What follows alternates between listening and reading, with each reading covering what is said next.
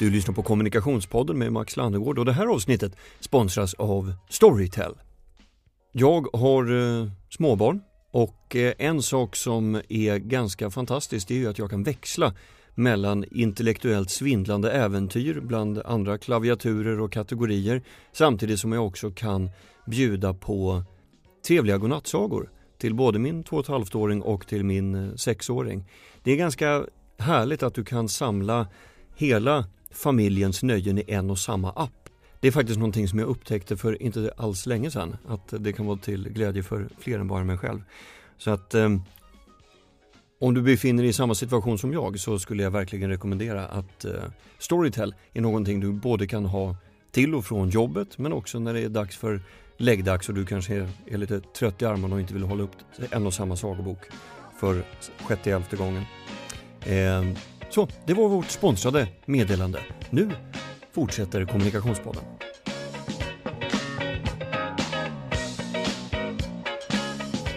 Eh, varmt välkomna till den här eh, eh, sändningen som vi gör inför publik med Kommunikationspodden. Eh, om vi ska få en uppfattning om hur många som befinner sig i lokalen just nu så kan vi ju ta en liten introduktionsapplåd. Just det. Flera stycken hade eh, muggar i händerna. Det där kommer jag ihåg eh, eh, när jag eh, modererade kommunikation i offentlig sektor för, för Resumé mm. tidigare i år. Så då, då bad jag också att folk skulle liksom öppna upp hela dagen med att eh, applådera. Men då stod ju alla med sina liksom, mingelbrickor. Det var liksom ett, ett glas mineralvatten och lite dadlar och vindruvor. Så alla bara stod så här. Liksom. Ingen applåd alls. Eh, det här avsnittet av Kommunikationspodden går ut på att eh, titta på året som har varit och sen blicka lite grann framåt. Och för att göra det på ett bra sätt så har jag bjudit in en panel bestående av Fredrik Svedetun som är chefredaktör för Resumé och Dagens Media. Varmt välkommen! Tack så mycket! Som vi också eh, producerar Kommunikationspodden tillsammans med. Mm. Och sen har vi Mats Georgsson som eh, du som är en trogen lyssnare har kunnat höra tidigare under hösten då du också var mm. inbjuden. Hello. Välkommen tillbaka! Tackar! Eh, vi kan börja med dig Mats. Du jobbar ju som varumärkesstrateg. För de som inte har bekantat sig med ditt arbete, kan du berätta kort vad det går ut på? Ja, jösses. Eh, nej, men jag jobbar egentligen, har jobbat hela livet i, mer på en managementnivå. Alltså var, vart är den här organisationen eller företaget? Vart ska vi? Vad är utmaningen? Hur förtydligar vi det både för personal och för, eh, för marknaden? Och hur skapar vi liksom långsiktigt bra erbjudanden och så vidare. Så att för mig, jag lever i någon konstig så här symbios med reklamvärlden. Att jag är inte riktigt i den, men jag jobbar hela tiden på något sätt med den. Mm. Eh, och eh, Fredrik, du gick från att eh, vara chefredaktör för Resumé till att också, som idag, vara chefredaktör också för Dagens Media. Och det är väl medievärlden också va? Nej, Nej. medievärlden har en, har en egen, egen utgivare i Axel Andén. Okay. Ja, det, är lite, det har ju varit ett ganska speciellt år för mig. Jag var ju, jobbade på Dagens Media under väldigt lång tid, under 11 års tid, varav åtta år som chefredaktör. Och sen slutade jag där eh, våren 2016, lämnade jag Dagens Media och började sedan efter en tid jobba för Bonnier Business Media eh, och i samband med det så blev jag mer och mer involverad i, i det som Resumé höll på med. Så sen efter det så började jag jobba med Resumés event och sen från och med januari i år så, så är jag eh, också chefredaktör på Resumé. Så precis när jag liksom någonstans började bekanta mig med att jag är eh, en resuméman och jag började liksom eh, omfamna varumärket Resumé och känna mig liksom bekväm i den eh, nya rollen någonstans så eh, köpte ju Bonnier eh, Dagens Media och Medievärlden och Dagens Media kom tillbaka till mig. Så att, så att nu är jag chefredaktör för både Dagens Media och Resumé. Så det, det, har varit en lite speciell situation men samtidigt väldigt, väldigt roligt. Så det var, det var ingen sån här plumpa avskedstal där man liksom sa ett par sanningens ord som man sen fick svälja nu? När hela gänget sen kommer tillbaka? Nej, nej utan det var, det var en väldigt eh, vad ska man säga, eh, fin skilsmässa från Dagens Media. Så mm. att, eh, det har inte funnits några hard feelings där. Och det som är kul är också att jag känner ju och har jobbat med många av de som är på Dagens Media. Och, eh, de funkar väldigt bra ihop med det som är gänget också. Ja. Ehm, jag, skulle, jag ska säga det till lyssnarna att Linda Nilsson, kanslichef på Sveriges kommunikationsbyråer, KOM, var också inbokad för att delta i panelen men hon lämnade återbud på grund av eh, rosslig hals. Och sådana kan man ju inte ha i poddsammanhang, rossliga halsar. Så att hon, gjorde, hon gjorde eh, bra i att kurera sig istället. Men hon kunde inte närvara just idag. Hörrni, 2018, finns det någon typ av eh, något ögonblick från kommunikationsbranschen som har gjort ett särskilt avtryck på er? Ja, eh, det är liksom... Jag har ju noterat det att det är kanske en, två eller tre gånger per år som man ser en reklamfilm eller en kampanj och verkligen så stannar upp och, och häpnar och känner att shit, det här är så mm. bra. Och så tittar man på det tio gånger igen. Eh, och, och sådär. Och, och, de där ögonblicken tycker jag är magiska, när man upplever den här reklammagin verkligen. Mm. Eh, för att ta några historiska exempel så var det liksom när man såg Epic Split eh, som mm. Forsman Bodefors gjorde med Volvo lastvagnar. Och så man stod ju bara och gapade liksom, mm. och bara skrek till alla, kom hit och titta på det här. Ja, eh, det, det kommer jag ihåg. Det, det, det hade den effekten på mig också. Ja, det, mm. det är liksom ett annat exempel är, eh, jag tyckte ju Always uh, Like a Girl tyckte jag var fantastiskt mm. när den, när den mm. filmen kom. Eh, nu var inte jag tillräckligt stor när, när Apple släppte sin hyllade reklamfilm 1984. Jag var ju bara eh, ja, jag var ju för ung då, men, men jag kan tänka mig att om jag hade levt då så hade jag förmodligen känt samma sak när jag, sak när jag såg den filmen. I år inträffade det när jag såg eh, Nikes, fil, Nikes film med Colin Kaepernick. Mm. Eh, mm. Kan du berätta vad, vad den går ut på för de som inte har sett det, alltså det, var ju, det var en otroligt laddad fråga i USA som klyver hela nationen någonstans. Mm. Donald Trump har ju varit otroligt kritisk till eh, de här fotbollsspelarna och andra atleterna som, som, som knäböjer under nationalsången och sådär. Så det är en otroligt laddad fråga. Och att då att Nike då i det liksom laddade klimatet som finns i USA har modet att liksom göra en reklamfilm som någonstans mm. hyllar den här Colin Kaepernick. Det tycker jag är otroligt starkt och modigt och, och, och bra. Mm. Och, sen var det en fantastiskt välgjord film såklart, hantverksmässigt och det var en fantastisk copy också. Och, genast så blev det en diskussion någonstans, kommer Nike tjäna på det här eller kommer de förlora på det? Mm. Vad händer med Nikes försäljning? Eh, eftersom man tar så tydlig ställning i en så laddad fråga. Eh, och det sköna då var ju att jag läste liksom någon intervju med någon chef på Nike som sa det att ja, det spelar ingen roll, det här är vad vi på Nike står för. Mm. Eh, och det tyckte jag var otroligt starkt. Så mm. bygger man varumärke, i min mm. mening. Det där är någonting som du också har varit inne på Mats, att vi, vi lever i en tid nu som präglas väldigt mycket av cause marketing, syften, syftesdriven marknadsföring. Ja men verkligen. Alltså det, är, eh, det är kul med den här Nike-kampanjen. Jag läste om att det också fanns en, att det bottnade en analys, att yngre människor så att säga, uttryckligen uppskattar då varumärken som tar risker. Ja. Eh, och det, det, är lite så här, eh, intressant i sig, då, alltså att det var en kalkylerad risk. Då. Mm. Men, men generellt så kan jag säga så här att jag... Eh, jag tycker alltid när man, man pratar om trender eh, i marknadsföring så är min instinkt alltid att fly. Så fort någonting är för vanligt, så, så här, ja. stick därifrån. Liksom. Så sluta. Att för många drar åt ett ja. håll menar du? Mm. Och eh, jag, jag skrev ju en artikel i Resumé faktiskt om det här med att hållbarhet är ju liksom inte en, man säger så här, det är ju en hel arena som man kan positionera sig på. Man kan liksom bli bra på en grej. Mm. en liten, man kan hitta en nisch där man verkligen kan vara bra och genuin. Men att liksom bara så generellt pyssla med det tycker jag är ganska konstigt. Eh, och, och jag, jag, det finns förklaringar varför. Det är svårt att differentiera sig på produkter och erbjudanden.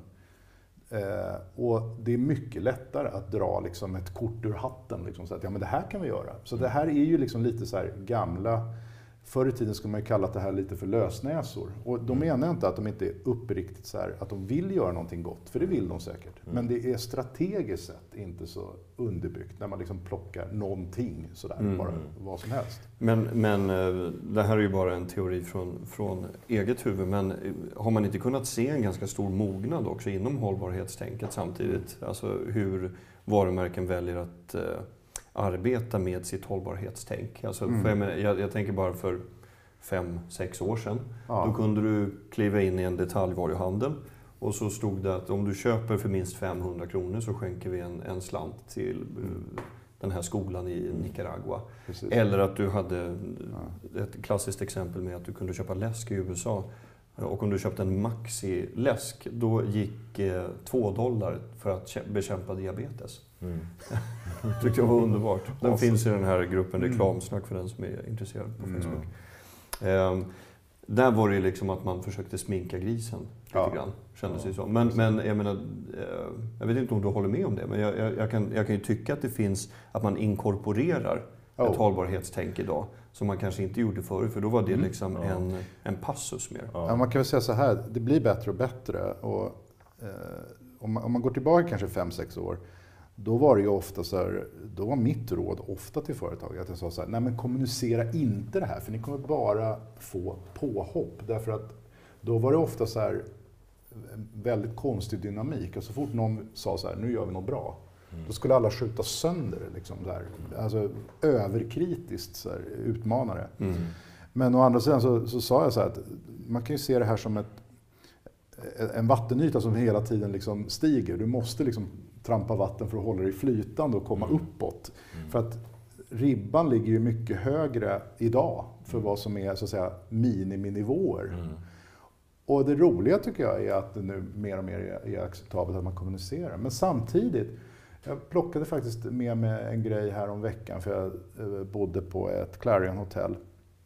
De har en kampanj som heter Sweet Dreams. Det låter skitbra så här att hoppa över din hotellstädning. Du hänger ut en lapp så här att jag behöver inte få mitt rum städat om du då stannar mer än en natt. Och då för varje natt så skänker de en liten summa då istället till Unicef mot så här trafficking och så. Mm. Ja, det är ju bra. Och så vet inte jag om det är så att jag övertänker det här, men jag blir så här, men vänta nu. Spara in på hotellstädning. Innebär det här liksom att de då så att säga, hur funkar det? Går, går städarna på timme här liksom? Och i så fall, hur, hur schysst känns det här? Alltså, fan, jag lämnar hellre 20 spänn här än att liksom, Petter Stordalen ska liksom sno stackars städerska liksom på en timmes lön eller någonting. Mm. Så, att, så att ibland så är det ändå så att det skaver. Liksom. Ja. Så att, va, varför kan man inte göra det här mer straight, så här, att vi ger direkt eller så? Så Mm. Ibland tycker jag att det blir väldigt överarbetat och krystat Ja. ändå.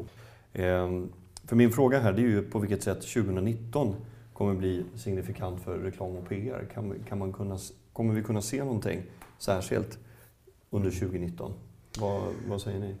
En spaning jag har, som jag har haft ett längre tag, det är att jag tror att vi kommer att få en pendel som svänger tillbaka. Jag tycker nämligen att den digitala utvecklingen gick väldigt mycket mot egentligen, alltså vi har pratat om influencers och vi har pratat om så att, säga, att underlätta köp och öka tillgänglighet och så vidare. Och, eh, vad ska jag säga, göra det enkelt att köpa. Och vad blir slutresultatet? Ja, det har egentligen blivit två saker. Effektivt sett att vi har liksom gjort en time warp nästan tillbaka till så här 80-90-tal när man liksom dränktes i oadresserad direktreklam med utbud och kändisar. Mm. Och det är liksom det är influencers och det är mycket av så att säga, vad som har varit riktmärkena för digitalt. Mm. Och precis som då så kommer det ju en baksmälla. Man bara så här, aha, man når liksom en mättnadspunkt när det liksom är så här, fan, vi måste liksom se till att det är vi som är intressanta, inte kändisarna. Vi måste se till att folk vill köpa våra grejer, inte bara att det är lätt att hitta dem. Mm. Och den saken kommer ju att pendla tillbaka. Man har ju varit med så pass länge så man ser den här pendeln, så här TikTok, TikTok. Och Mm. Den digitala utvecklingen har varit väldigt mycket i panik av att inte hamna efter. Och man har lagt enorma pengar på att bygga system Mm. som paradoxalt nog har gjort mycket av marknadsföringen mer primitiv. Mm. In, alltså i, i Hur då bemärkelsen. primitiv? Nej, men att man just tappar bort man tycker, det är precis som eh, förra vändan till exempel under eh, IT-bubblan. Så var det ju så att säga att internet så att säga, var en strategi, vilket ju naturligtvis inte är. Vi kan garva åt det idag. Eh, Men digitalt är inte en strategi heller och det har vi redan egentligen förstått. Mm. Och nu blir konsekvensen av det Mm. att ingen idag skulle ju liksom vettigt beskriva sin strategi som en internetstrategi. Utan det är så här, jaha, men hur? Och, och det kommer vi liksom komma till igen. Så du, du menar att man kommer fatta lite mer väl avvägda beslut? ja, och inte det, digital first bara? ja, man kommer komma tillbaka till eh, så här, varför finns vi till? Ja. Och även där får jag slå ett slag för, det har jag sagt tidigare i olika sammanhang, men Start with why eh, har ju varit, eh, tycker jag, en enorm återvändsgränd för att hitta positioner för företag. Det, eh, det har lett många rakt ner i diket. Alltså att man, man behöver vara mycket mer specifik på så här, varför finns vi till? Varför ska folk vilja ha våra grejer istället för någon annans grej? Att bara säga så här, we challenge the status quo.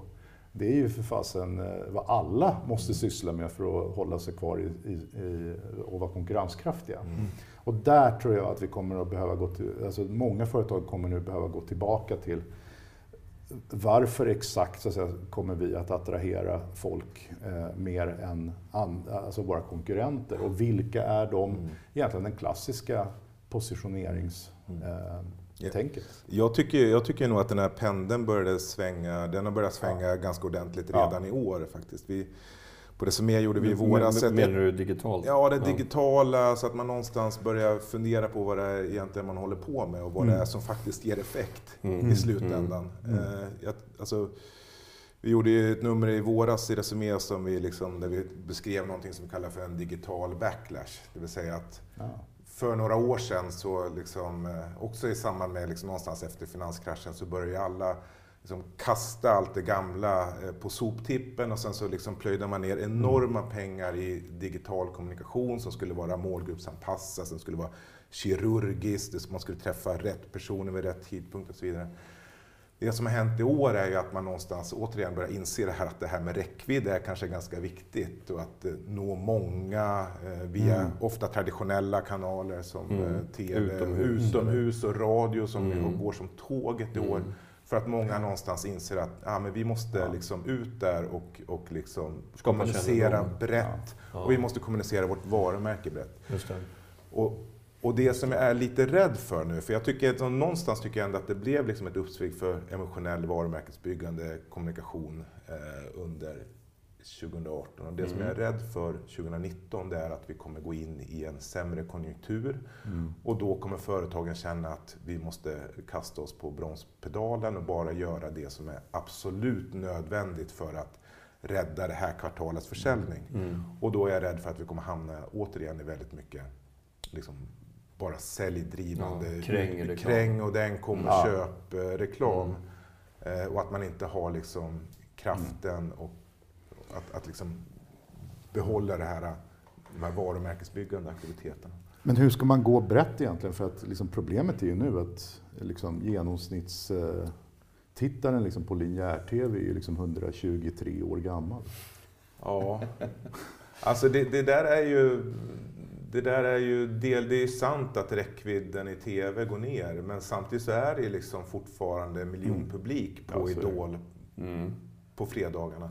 Precis. Så att det, det går att hitta det fortfarande, i synnerhet om man kombinerar det med liksom digitala, med Youtube och annat. Jag, jag har en kul mediespaning som förvånar mig. Jag var ju tvungen liksom att orientera mig lite här innan vi skulle sätta oss. Och det är att T- TUs statistik på så här, tidning. Tidningsutgivarna.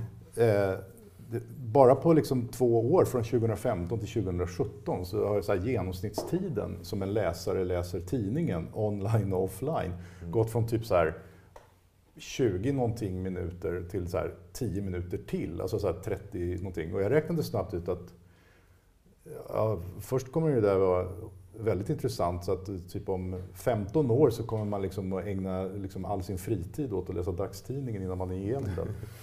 Men sen kommer liksom hela världen gå under för att efter 20 år så kan folk, hinner folk inte jobba eller, och sen efter 20 år så kan folk inte ens sova för de måste läsa tidningen hela dygnet för att komma igenom den. Och då går ju världen under. Ja. Så glöm det här med koldioxid, alltså dagspress kommer att döda oss. Ja. Nej men, men, Ja. men var kommer det ifrån? 10 minuter på två år Mm. till för att kunna läsa tidningen. Dels måste det ju vara en engagemangsgrej. Mm. Att av någon anledning så är tidningarnas innehåll mer intressant för människor. Mm. Och sen undrar jag också om det är så här, är, är det här någonting med bortfall då? Att så här, vissa slutar? Jag vet inte vad som döljer sig bakom siffrorna. Alltså jag tycker ju, rent generellt tycker jag att dagspress har ju straffats eh, lite väl hårt kan jag tycka i, i, liksom, i den här digitala omställningen som har pågått de senaste Mm. Menar du debatten eller? tio åren. Nej, alltså jag menar eh, liksom försäljningsmässigt Ja. vad gäller annonsförsäljningen. Mm. För att, eh, det är ju fortfarande liksom ett, ett högt engagemang bland läsarna. Mm. Det är fortfarande rätt många som läser dagstidningar idag. Och det som är intressant är att om man kollar på Facebook till exempel, världens mest digitala företag, de annonserar i dagspress, Ja, i är- print. Det är Mm. intressant. Eh, Om man kollar på ja, nu senast eh, Oscar Properties som har en ny marknadschef i Christer Karjalainen. Mm. Eh, han valde att göra printannonsering när, han skulle, när de skulle ut och prata med sina kunder. Så det är liksom... Jag tror att... Eh, för några år sedan var det ju liksom... Om man skulle vara en modern marknadsförare eller en modern marknadschef, då kunde man inte annonsera i, i liksom print, man kunde inte... Liksom, man skulle helst undvika alla Mm. traditionella kanaler. Typ 2012, och, 2013. ja, och bara plöja ner Mm. alla pengar i digitalt. Mm. Det där tror jag, det där håller på att svänga. Jag tror att man, Mm. man börjar se att, att det finns faktiskt andra sätt att nå ut. Alltså man börjar hitta tillbaks Mm. till de gamla sätten att nå ut någonstans. Eh, Och inse att, att olika kanaler kan vara bra Mm. på olika sätt. Mm. Eh, har ni sett Elgigantens reklam? Som kom för någon vecka sedan. Ja, jag har hört talas om den. Mm, den är nästan tre minuter lång. Mm. Episk. Inspelad i både Sydafrika och i baltstaterna och Mm. i Sverige. Eh, som går ut på, helt och hållet emotionell. Mm. Går ut på att du har en eh, farfar som tar emot sin, eh, sin familj. Och i familjen så har han sitt barnbarn, en flicka som flyger drönare och förirrar sig in i hans lada där hon hittar hans eh, gamla flygplanskropp som tillhörde hans eh, ungdomsår när han åkte flygplan och sådär. Och så slutade det med att hennes eh, drönare går sönder och han köper en ny åt henne då på Elgiganten. Mm. Eh, det är otroligt påkostad. Ja. Det måste ha kostat flera miljoner. Eh, och, och ganska lång. Ja. En sak som jag... Jag torskade direkt, jag gör alltid det på sådana där liksom, Ja. svulstiga, eh, episka berättelser. Men jag bara undrar, vad, vad, vad, vad hamnar Det- ja, den det- sen? Liksom? Förutom det hos där, er? alltså den, den där filmen, den, är, den tycker jag är väldigt signifikant för hela reklamåret 2018 egentligen. mm. Alltså alla ska någonstans ha någon form av samhällsförbättrande aspekt inbyggd i liksom, Mm. kampanjidén. Ja, ja. Eh, Det såg vi på Guldägget, nästan alla kampanjer som belönades där i år hade ju det inbyggt i sig. Och, Mm. och det som... Eh,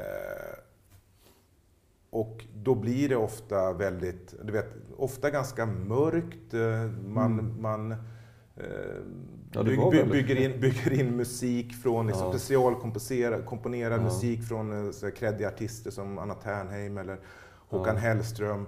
Och sen syftar liksom allting någonstans att om man ska väcka känslor hos Mm. mottagaren så handlar det nästan alltid om att man ska börja gråta. Mm. Eh, alltså, Ja, det ska vara är sprunget ur någon ja, slags men det, det är reklamen Mm. 2018. Just Ja. det. I, re- I reklamen 2018 så är gråta det nya skratta. Ja, precis. Förut skulle man alltid få folk att skratta, nu ska Ja. man alltid få folk Ja. att gråta. Och jag, jag tror ju att Ja. min förhoppning för 2019 är att vi kommer se lite mer reklam som faktiskt ska, kan väcka andra känslor. Skratta till exempel. Vad hände med Lotte-Åke, Mm. reklamen med de här Robert Gustafsson-filmerna på 90-talet? Mm. Alltså sådana här filmer som fick hela Sverige att skratta Mm. och prata om, om reklam Mm. utifrån ett, ett humorperspektiv. Ja, men som Jesper Kotofts eh, Ja. legendariska filmer med Exakt. Festis och Norrlands guld och så vidare. Det var ju humor Ja. Ja. mer. Det där är, det där Det där är intressant, för när, när jag var på South by Southwest för ganska länge sedan nu, 2015. Eh, på hotellet så bröts nyhetssändningarna ofta utav reklam. varje amerikansk reklam som jag kunde se då i alla fall, hade alltid humor. Mm. Som, du, du, du hade en supertydlig pay-off. Ja. Liksom. Eh, och, och det var ofta skrattet Ja. som man ville liksom skapa emotion kring. Ja. Och det är förvånande att man inte utnyttjar det mer med tanke på vilken kraft som finns i humorn någonstans. Ja, för jag menar, om man ska bara uppehålla sig kort vid Elgiganten där, så jag menar, det, det var ett jävla mörker egentligen. Ja. Eh, för den här farfaren, han, han hade ju lämnat sin fru. Han kraschade med den här jävla farkosten. Och man ser en sån här, han är svårt sargad, när, Ja. pendlar mellan liv och död, blodig i hela ansiktet. I en, liksom, eh, ja, i en reklam för, för ett företag som säljer liksom, ja, dammsugarpåsar och eh, Ja. mixers. Liksom. Alltså det här börjar ju eh, för ganska länge sedan. För att det här är någonting jag har pratat ganska mycket om. Det är en eh, snubbe som heter Douglas Holt, en professor som skrev en bok, How Brands Become Icons. eh, Som egentligen, tycker jag, om jag ska försöka sammanfatta det här på tio sekunder, vilket är lite svårt, men i princip så att säga att riktigt starka varumärken tar avstamp i mörkret. Alltså vad är det som folk egentligen går omkring och oroar sig för? Han hittade då i amerikanska historien olika skeden som var liksom jobbiga och så hur varumärkena liksom ibland då lyckades ta tag i det där och göra någonting bra av det.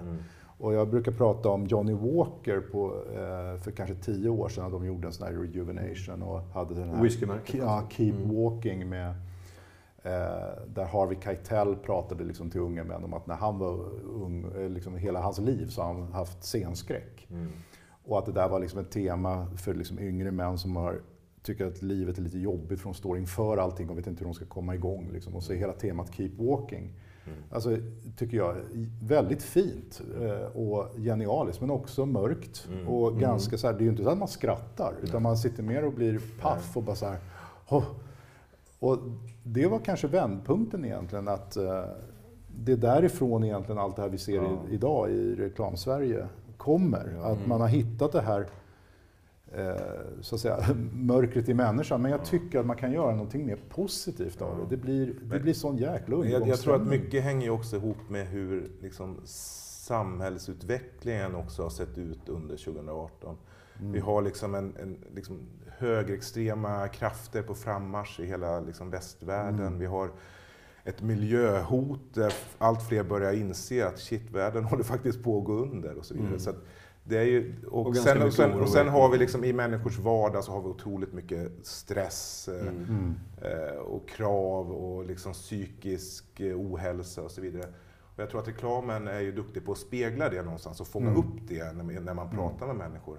Och där har ju till exempel Ikeas Där livet händer, Mm. hela det konceptet tror jag har varit väldigt vägledande för många också. Där man liksom någonstans adress- adresserar vardagsproblem hela tiden Mm. i kommunikationen. Och då blir det, en konsekvens av det blir ju att det blir ganska mörkt Mm. och ganska dystert. Men också ganska starkt ofta. Men det är intressant för att när vi pratar om exempelvis det här med representation, alltså mångfald i reklamen eller att det liksom ska motverka negativa kroppsideal och sådana här saker. Då tar vi ju för givet att reklamen skapar samhället, inte bara speglar det. Och då kan man väl omvänt säga så här, borde inte reklamen då också ha ett ansvar för samhällsklimatet? Eh, Det är ju en rätt intressant tanke. För antingen Hur tänker du? Bara? Nej, men antingen måste vi ju liksom ha tanken att, att reklam har ett ansvar på alla sätt för vilka budskap som släpps ut. Och, och, för det tar vi ju ganska för givet idag, skulle jag hävda, vad det gäller liksom det här med mångfald, jämställdhet, intersexism och så vidare. Och vi har ju skapat reklamombudsmannen dessutom för att säkerställa detta i branschsammanhang.